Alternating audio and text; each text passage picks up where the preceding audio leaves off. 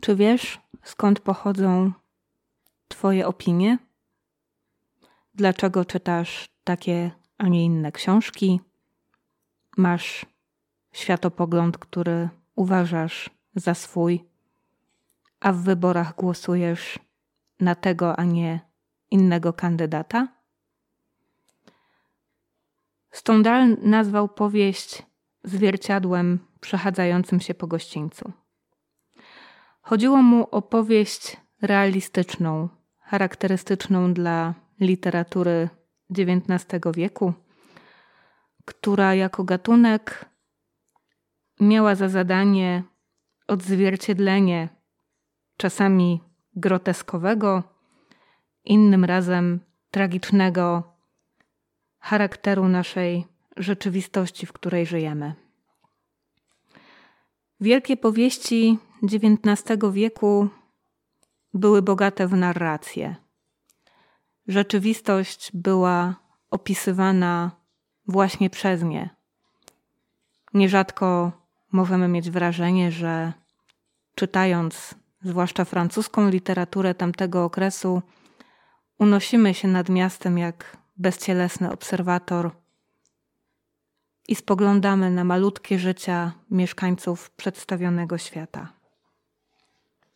To właśnie o narracjach będziemy rozmawiać w nowym cyklu, którego nazwa to Zwierciadło Świata, a to jest pierwszy, a zarazem piętnasty odcinek audycji Texpresso Cafe. Narracje to dziś nie tylko literatura. To także media. Media, które już dawno nie są jedynie odbiciem rzeczywistości, a pełnią rolę suflerów, opinii, zdań, wyborów. Czy wiesz, skąd masz swoje zdanie? Postaramy się w tym cyklu odpowiedzieć właśnie na te i na inne pytania.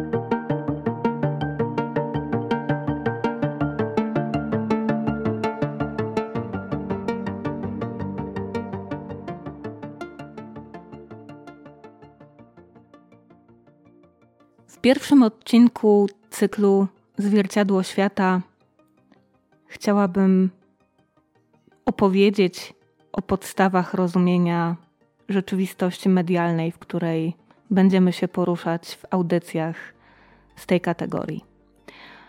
Na początku myślałam, że nagram Wam kilka odcinków o dezinformacji, bo to właśnie ten termin przewija się najczęściej w kontekstach manipulacji medialnych, zwłaszcza w czasie tak gorącym jak czas przedwyborczy. Abstrahując od tego, że Polska jest takim krajem, w którym kampania wyborcza trwa przez całą kadencję, to właśnie wchodzimy chyba w najgorętszy czas przed wyborami, które mają odbyć się na jesieni. Dlaczego najgorętszy? Dlatego, że to właśnie w minionych dniach w mediach eksplodowało prawdziwe szambo i mamy do czynienia z wojną narracyjną, z wojną, która ma jak nigdy wcześniej podzielić kraj na tych złych i na tych dobrych, na tych, którzy, jak to często powtarza się, należą do trzeciego pokolenia UB walczącego z trzecim pokoleniem AK.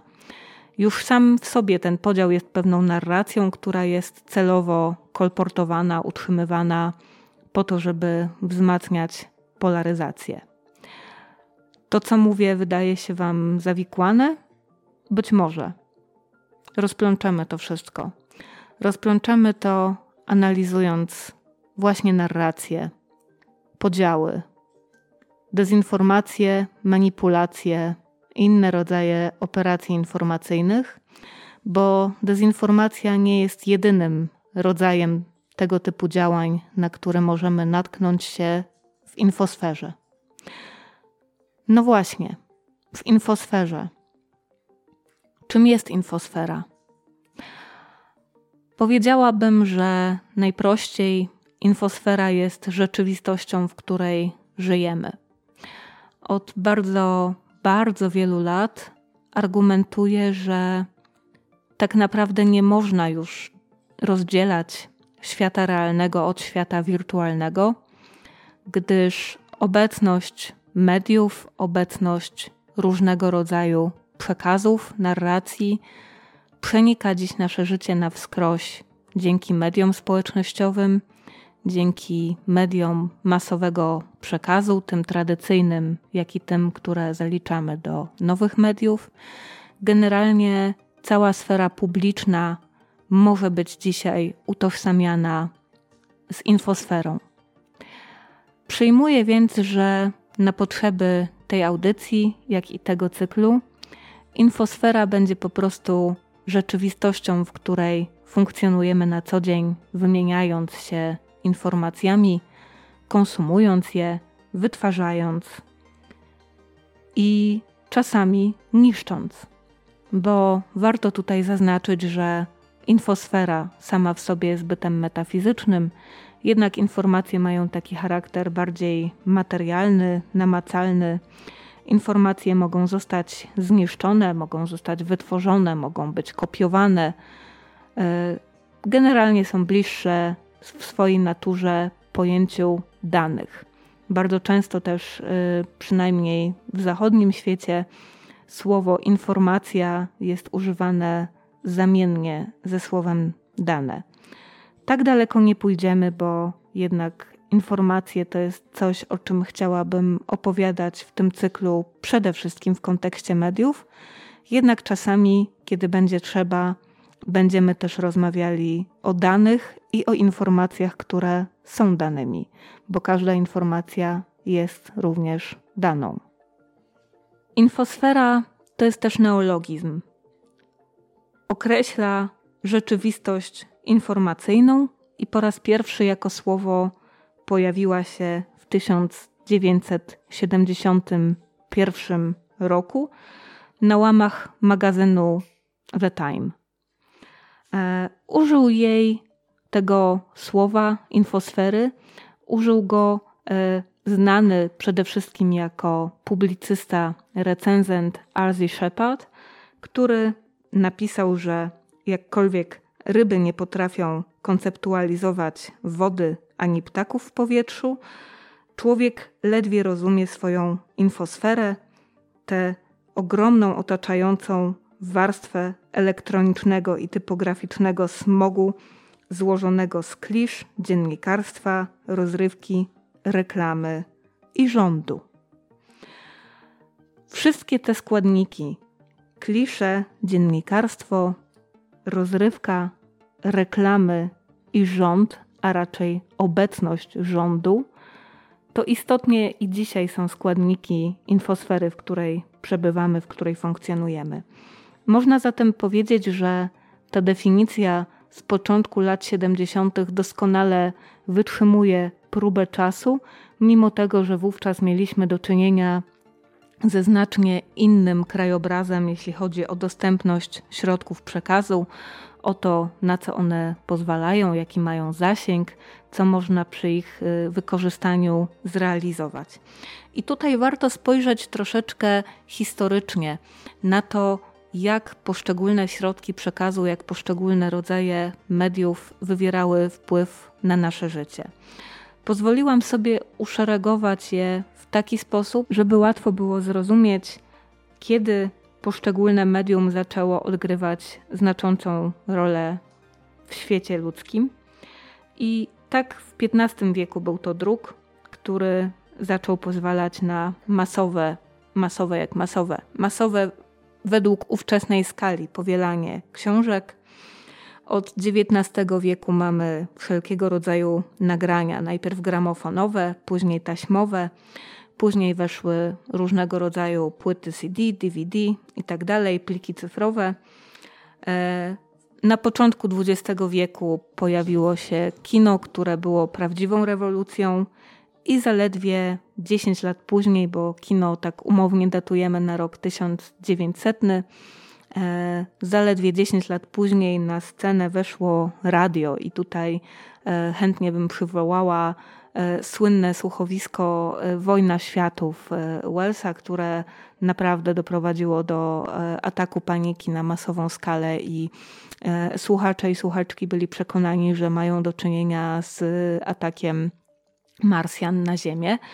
To jest taki częściowo legendarny, częściowo faktyczny opis konsekwencji wyemitowania słuchowiska y, Wellsa bez takiego, nie wiem, wprowadzenia czy, czy ostrzeżenia opinii publicznej, z czym mają do czynienia i y, pewnego rodzaju, bym też powiedziała, eksperyment społeczny, który pozwala zauważyć, jak wielkie oddziaływanie, jak silne oddziaływanie mogą mieć media masowego przekazu.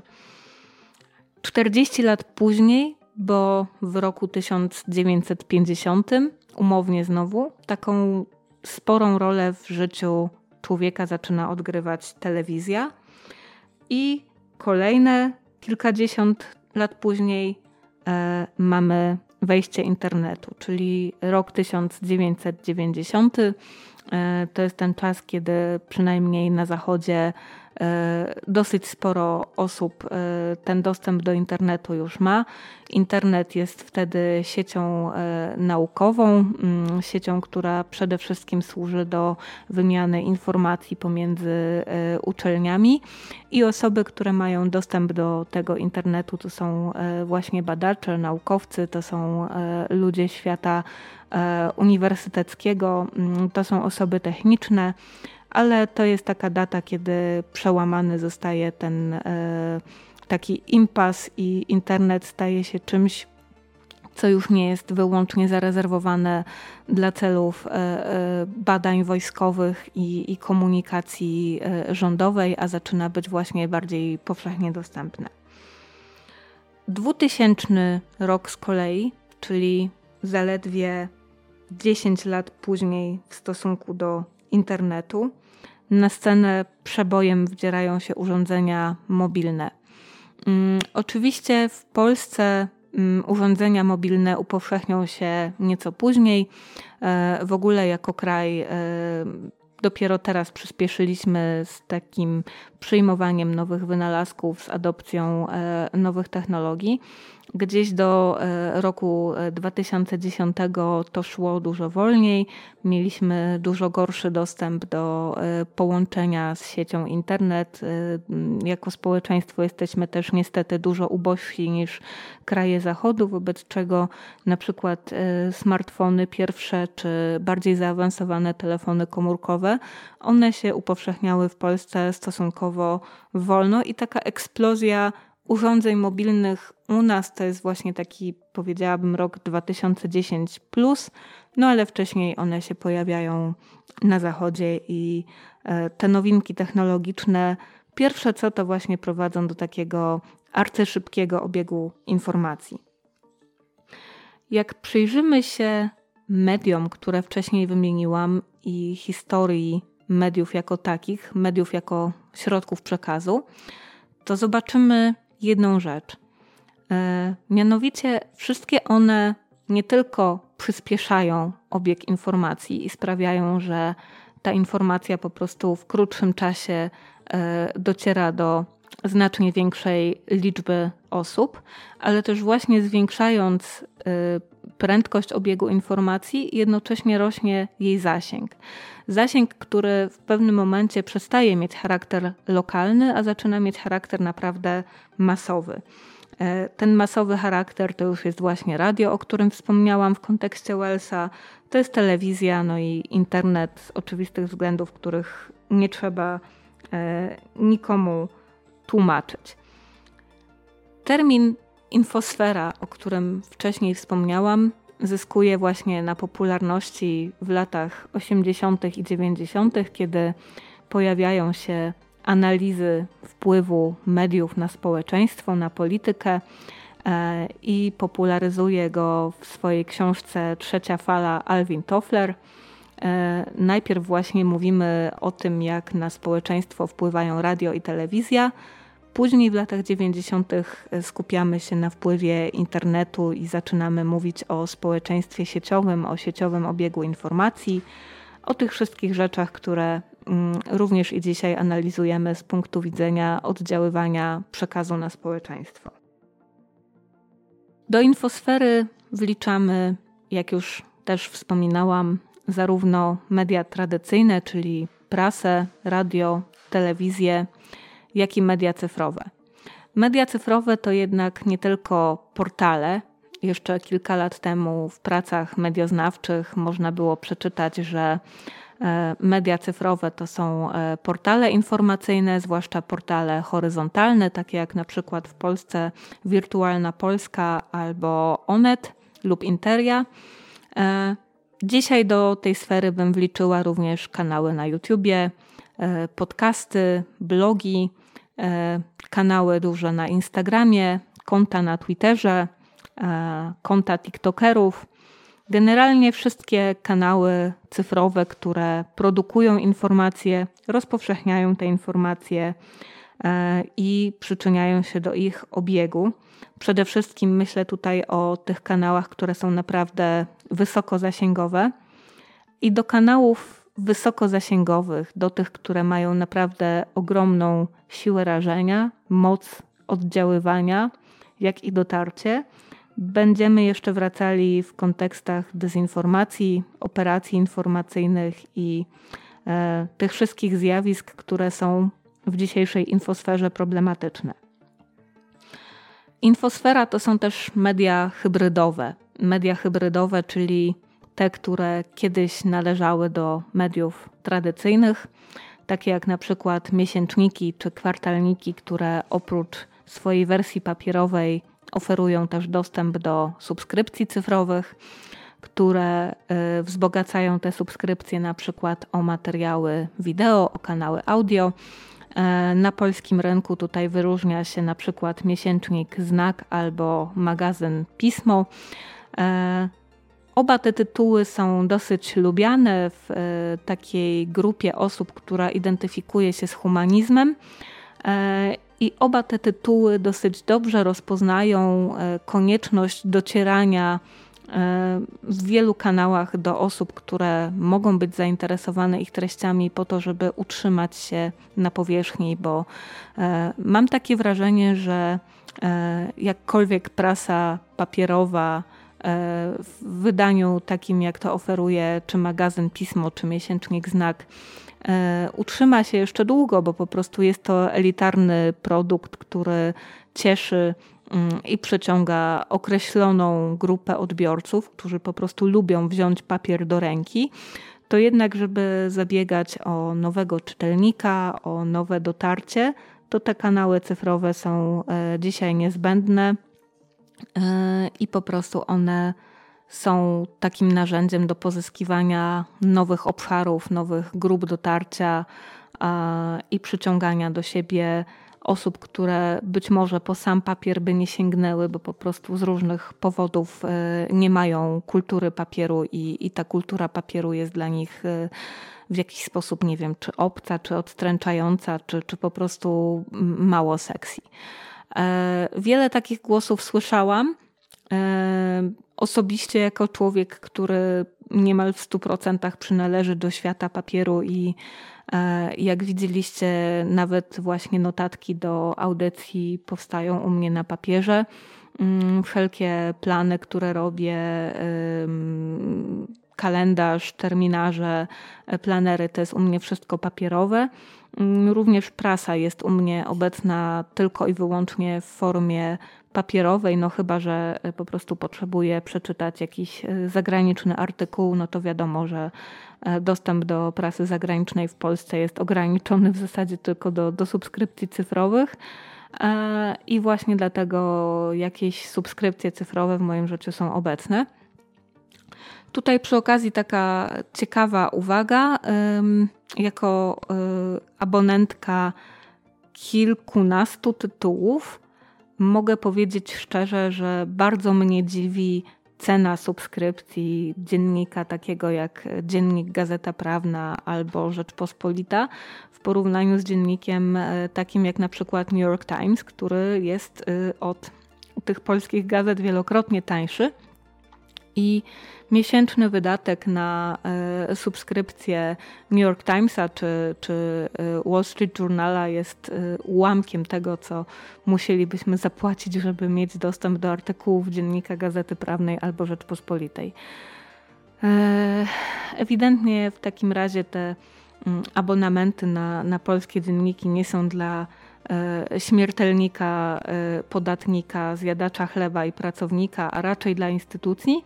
No ale w takim razie też nie ma co się dziwić, że e, sprzedaż e, spada, zainteresowanie maleje i, e, i ogólnie w sektorze mediów panuje mizeria u nas. Zwłaszcza, że obie te gazety, nie wiem, nie oferują moim zdaniem jakiejś specjalnie różnej jakości od tego, co można przeczytać w innych serwisach informacyjnych. Ale to już takie uwagi całkowicie na boku. Mm do sfery mediów, do infosfery, e, w której żyjemy. Według mnie można zaliczyć również świat gier online. To jest coś, co się pewnie wielu osobom, mm, zwłaszcza tym, które reprezentują troszeczkę starsze e, ode mnie e, pokolenia, wyda dosyć dziwne. A ja uważam, że gry, zwłaszcza te, które, mm, tak jak powiedziałam, rozgrywane są e, online w internecie na żywo, takie jak e, na przykład Minecraft, czy Roblox, czy, czy Fortnite, czy World of Warcraft, one też należą do świata infosfery, bo e, mogą być przekaźnikiem informacji nierzadko grając, bo tak jestem osobą, która gra w gry y, i, i, gra też w gry online, nierzadko y, grając po prostu natrafiałam na y, rozmowy, czy też uczestniczyłam w rozmowach, w których po prostu leciały regularne komentarze polityczne, czy to dotyczące Brexitu, czy to jakichś bieżących spraw typu wojna w Ukrainie. Mm, I uczestniczyłam w tych rozmowach, mając pełną świadomość tego, że dla wielu osób właśnie ta gra może być w tym momencie źródłem pozyskiwania jakiejś informacji, dowiedzenia się czegoś i, i zdobycia po prostu świadomości tego, że coś na świecie się dzieje, bo nie czarujmy się, nie każdy czyta gazety, nie, nie każdy wchodzi e, do serwisów informacyjnych, nie każdy interesuje się światem jako takim, czy też polityką jako taką, a więc e, przeczytanie toczącej się gdzieś na czacie gildii dyskusji może komuś po prostu coś uświadomić, tak? I, e, i w tym momencie być e, cenne. Każde medium, które jest obecne w naszej infosferze, ma swoją specyfikę. Każde ma innych odbiorców, każde dociera do tych odbiorców w nieco inny sposób. Mają one różne modele biznesowe i jakkolwiek te modele się czasami przenikają, jakkolwiek y, grupy, do których y, dane media docierają, też mogą się zazębiać, to jedno jest elementem łączącym wszystkie media, które dzisiaj są obecne. One już nie tylko przekazują fakty o świecie, nie tylko informują na temat tego, co się dzieje, ale przede wszystkim mm, przekazują opinie. Tłumaczą świat, interpretują wydarzenia, mówią nam, co mamy myśleć, dlaczego, e, bo taka tendencja, która jest bardzo widoczna w mediach nie tylko w Polsce, ale, ale w Polsce zwłaszcza, to jest to, że mm, odbiorcy mediów zwracają się do nich nie po to, żeby się dowiedzieć czegoś, ale po to, żeby zasięgnąć właśnie opinii, żeby wiedzieć, co mają myśleć na dany temat, żeby e, po prostu wyrobić sobie jakieś zdanie w takim czy innym temacie. E, oczywiście media w Polsce w obecnych warunkach rozciągnęły to do granic możliwości. Mamy tutaj do czynienia z mediami czysto plemiennymi, czysto spolaryzowanymi, których celem jest po prostu wzmacnianie tej polaryzacji. E, polaryzacji przebiegającej, mm, przypadek nie sądzę, e, wzdłuż podziału rząd i opozycja. Tak samo sytuacja wygląda w Stanach Zjednoczonych i można powiedzieć, że Polska tak całkowicie bezkrytycznie przyjęła amerykański model sceny medialnej.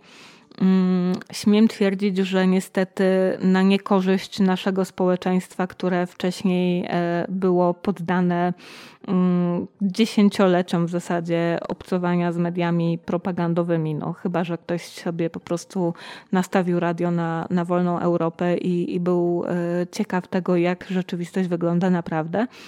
Ale nawet myślę osoby, które były ciekawe świata i e, jakby wiedziały, że, że, że to, co e, w mediach głównego nurtu, czy też mętnego nurtu jest mówione, to nie jest prawda, to, to myślę jednak, że ten przekaz partyjny mm, on po prostu zrobił swoje, bo, bo kłamstwo powtarzane tysiąc razy staje się w końcu prawdą, a na pewno przyzwyczaił do tego, że media po prostu w bardzo łatwy sposób wskazują sobie przeciwnika, w którego e, następnie się uderza, który jest bohaterem e, negatywnych e, materiałów, który po prostu jest takim kozłem ofiarnym odpowiednim do obwinienia za niemal wszystkie bolączki tego świata. Wiadomo na przykład, jak to wygląda dzisiaj w propagandzie chińskiej. E, kogo ciekawi temat i kto chce się dowiedzieć więcej, to odsyłam do artykułów, które e, opublikowałam mm, na portalu CyberDefense24, który kupuje ode mnie teksty. E, tam napisałam ostatnio mm, w związku z rocznicą inwazji na Ukrainę taki tekst o tym, jak wojna w Ukrainie jest przedstawiana przez chińską propagandę.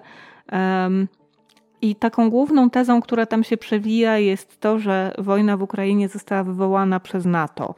E, NATO, które się po prostu rozszerza w niekontrolowany sposób na wschód. No i wiadomo, że to rozszerzanie się NATO po prostu zdenerwowało Rosję i, e, i Rosji zagraża, więc e, gdyby NATO się na wschód nie rozszerzało, no to Rosja nie musiałaby ratować swoich obywateli w Ukrainie i dalej wchodzi cała ta narracja o tym, że Rosja tylko pomaga po prostu swoim ludziom, którzy w tej wschodniej Ukrainie tam są. Jak wiemy, to jest narracja fałszywa, ale myślę, że to jest taki model przekazu, który e, w pewien sposób, jakkolwiek cynicznie czy ironicznie to nie zabrzmi, ze względu na obecność propagandy komunistycznej przez wiele lat w Polsce był nam bliski. E, czyli szukamy wroga, wskazujemy go, jasno go wskazujemy i mówimy, że ten wróg właśnie jest odpowiedzialny E, za nasze porażki, za to, że w kraju jest źle, za to, że obecnie coś się nie udało, za to, że e, ludziom brakuje. I to są schematy, które też widzimy dzisiaj po obu stronach sceny medialnej w Polsce. E, niestety przodują w tym media publiczne, media publiczne, które są finansowane z naszych podatków one specjalizują się w wynajdywaniu wrogów i wskazywaniu tych y, wrogów jako po prostu winnych temu, że sytuacja w kraju no nie jest delikatnie mówiąc y, różowa. Y, czasami takim wrogiem mogą być osoby pracujące w służbie zdrowia, innym razem będą to osoby zaliczające się do środowisk LGBT, jeszcze innym razem będą to osoby niepełnosprawne. Oczywiste jest, że zawsze wrogiem jest opozycja, e, natomiast ten wróg, on może się zmieniać, on, on w zależności od tego, jaki przekaz trzeba zrealizować, to, to wróg się zmienia. Mm, po stronie mediów tak zwanych liberalnych, czy też mediów prywatnych, tak będzie lepiej je nazywać, wrogiem zawsze jest, y, wiadomo, partia rządząca partia rządząca, która jest z innej frakcji niż y, frakcja sympatyzująca z mediami liberalnymi. Staram się to opowiedzieć y, przy okazji maksymalnie neutralnie na potrzeby tej audycji. E, I również tutaj mamy do czynienia z takim po prostu przedstawianiem świata w sposób wskazujący, że to właśnie ta partia rządząca jest winna absolutnie każdego nieszczęścia, które nas e, spotyka. Nawet jeżeli w rzeczywistości prawda może wyglądać nieco inaczej, bo na przykład to poprzednia ekipa po prostu zabagniła coś politycznie, a teraz odczuwamy tego skutki.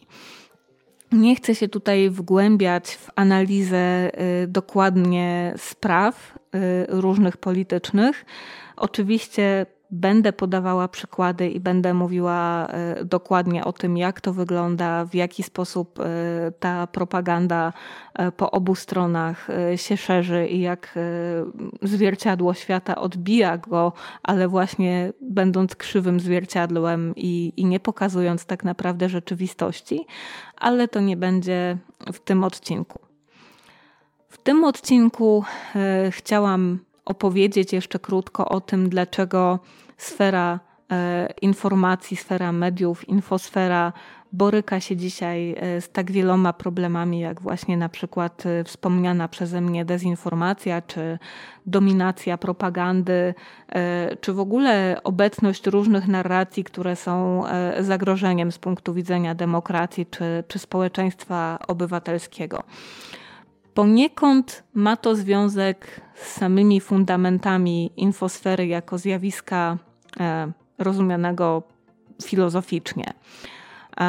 Jednym z głównych teoretyków mm, mediów, komunikacji jest filozof Jürgen Habermas. Habermas, który e, jeszcze żyje, który jest e, osobą która napisała niezliczoną ilość prac y, analitycznych na temat mediów, ich wpływu na społeczeństwo, również tego, w jaki sposób e, się ze sobą komunikujemy, a wszystko to ujmuje w kontekście dyskursu publicznego, obecności języka komunikacji w sferze publicznej i tego, jak ta sfera publiczna przez te komunikacje się zmienia. Habermas w zasadzie um, ufundował nasz sposób myślenia o mediach. Dlaczego tak mówię?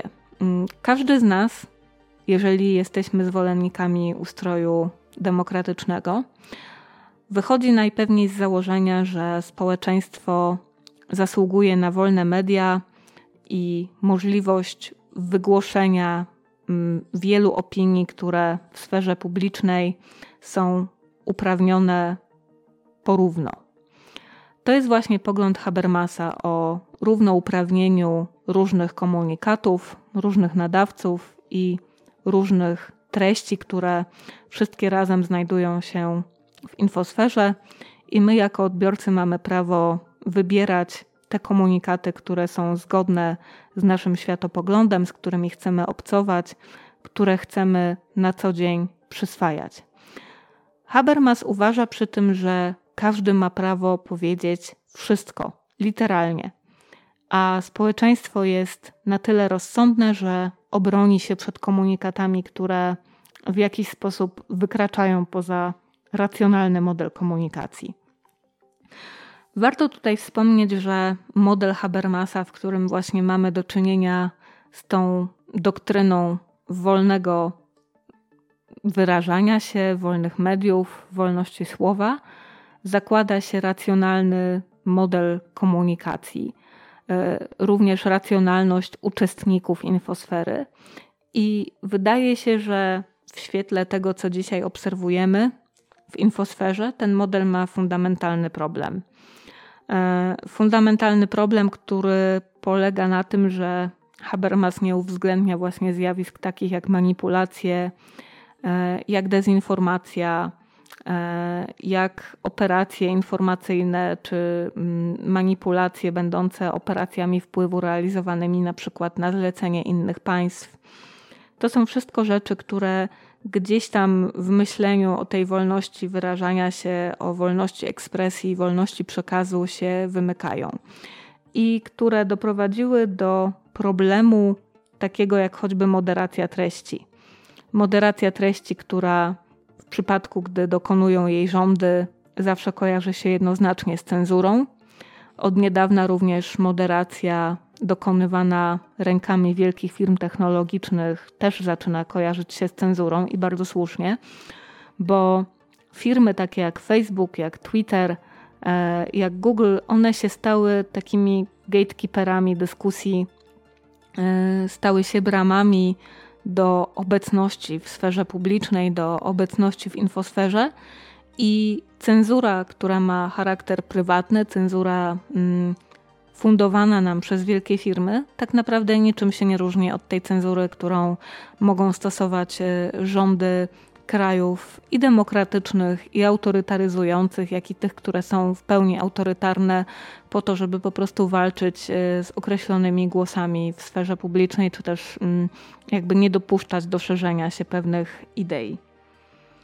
E, problemy z infosferą znacznie wykraczają poza obecność manipulacji, poza e, to, że istnieją zjawiska takie jak propaganda czy dezinformacja. E, o definicjach będziemy rozmawiali w kolejnych odcinkach, ale chciałabym Was uczulić tutaj jeszcze na to, że mm, oprócz tych ewidentnych problemów, e, takich natury mm, dotyczącej właśnie informacji i tego, jak informacja może być e, zmilitaryzowana po to, żeby w określony sposób oddziaływać na społeczeństwo, to mamy jeszcze bardzo wiele aspektów technicznych, takich jak choćby to, czy platformy internetowe pozwalają na sponsorowanie mm, komunikatów politycznych, reklam politycznych, czy też nie. Czy y, platformy moderują mm, wypowiedzi polityków, czy przeprowadzają fact-checking w ich kontekście, czy też nie? Czy y, twierdzą, że polityk z racji pełnionej funkcji ma na przykład prawo wprowadzać społeczeństwo w błąd i nie wolno go właśnie ocenzurować, a, a zwykłego użytkownika tak?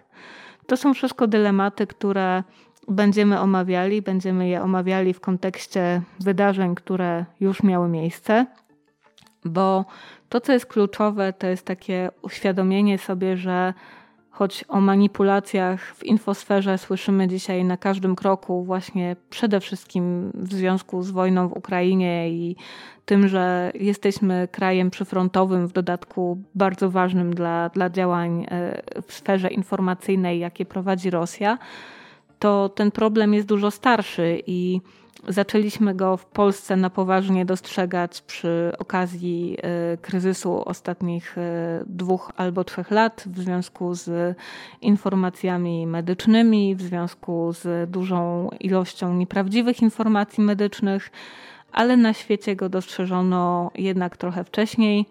E, przede wszystkim wielki nacisk na niego położono po 2016 roku, kiedy e, wygrał w wyborach prezydenckich Donald Trump w Ameryce i się okazało, e, jak poinformowało nas wszystkich FBI, że w tej wygranej palce maczali Rosjanie, którzy po prostu wykorzystali media społecznościowe do manipulowania społeczeństwem na taką skalę, jakiej wcześniej nie widziano.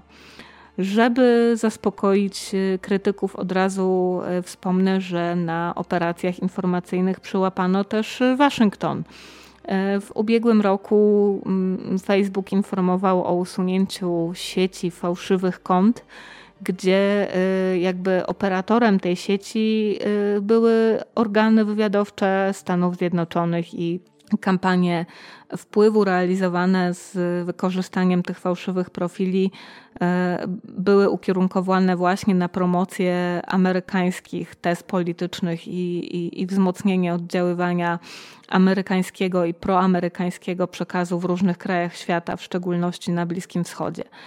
E, to są ważne kwestie. Operacje informacyjne państw to jest coś, co jest dzisiaj takim zjawiskiem, które no w zasadzie jest na maksa powszechne i, i, i operacje tego rodzaju prowadzi również Polska.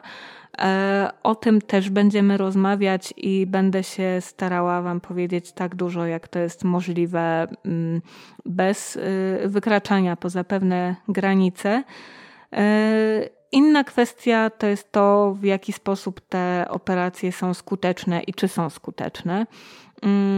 Ocena tego nie jest możliwa bez takich długofalowych badań. Natomiast myślę, że jesteśmy w stanie opowiedzieć sobie o tym, jak wygląda mechanika prowadzenia takich działań, i na tej podstawie każdy z Was czy każda z Was będzie w stanie y, samodzielnie po prostu wyobrazić sobie, na ile y, takie działania mogą być skuteczne. Dzisiejszy odcinek jest krótszy, bo stanowi takie wprowadzenie do tematu i, i, chciałam nakreślić, y, o czym ten cykl Zwierciadło Świata ma być. E, myślę, że będę go prowadziła przez y, wiele tygodni, nieregularnie, bo będziemy też y, opowiadali sobie na inne tematy ale z racji tego, że jest rok wyborczy, to e, uznaję, że najlepszą rzeczą, jaką mogę zrobić, jest po prostu edukacja na temat rzeczywistości, która nas otacza. Mm, bo manipulacji w mediach, jak już powiedziałam, jest wiele i są na każdym kroku. Będziemy też y, w tym cyklu rozmawiali o manipulacjach, które wykraczają nieco poza obszar polityki, ale gdzieś na pewnym etapie mogą się z nim stykać. Zapraszam do czytania serwisu Techspresso, do wspierania Techspresso na Patronite, to jest e, patronite.pl ukośnik Techspresso, do obserwowania na Instagramie, który się świetnie dzięki Wam rozwija i codziennie tam wpadają e, nowe posty edukacyjne na temat bieżących wydarzeń, jak i zagadnień, które są istotne dla takiego cyfrowego dobrostanu i do dołączania do grupy na Facebooku, która nazywa się tak jak reszta e, adresów Texpresso Cafe przy kawie o filozofii technologii. Żegnam się z Wami do przyszłego tygodnia. W przyszłym tygodniu odcinek w pewnym sensie specjalny i myślę, że dosyć wyjątkowy dla wszystkich, których e, interesuje TikTok. Do usłyszenia, do zobaczenia. Dziękuję serdecznie.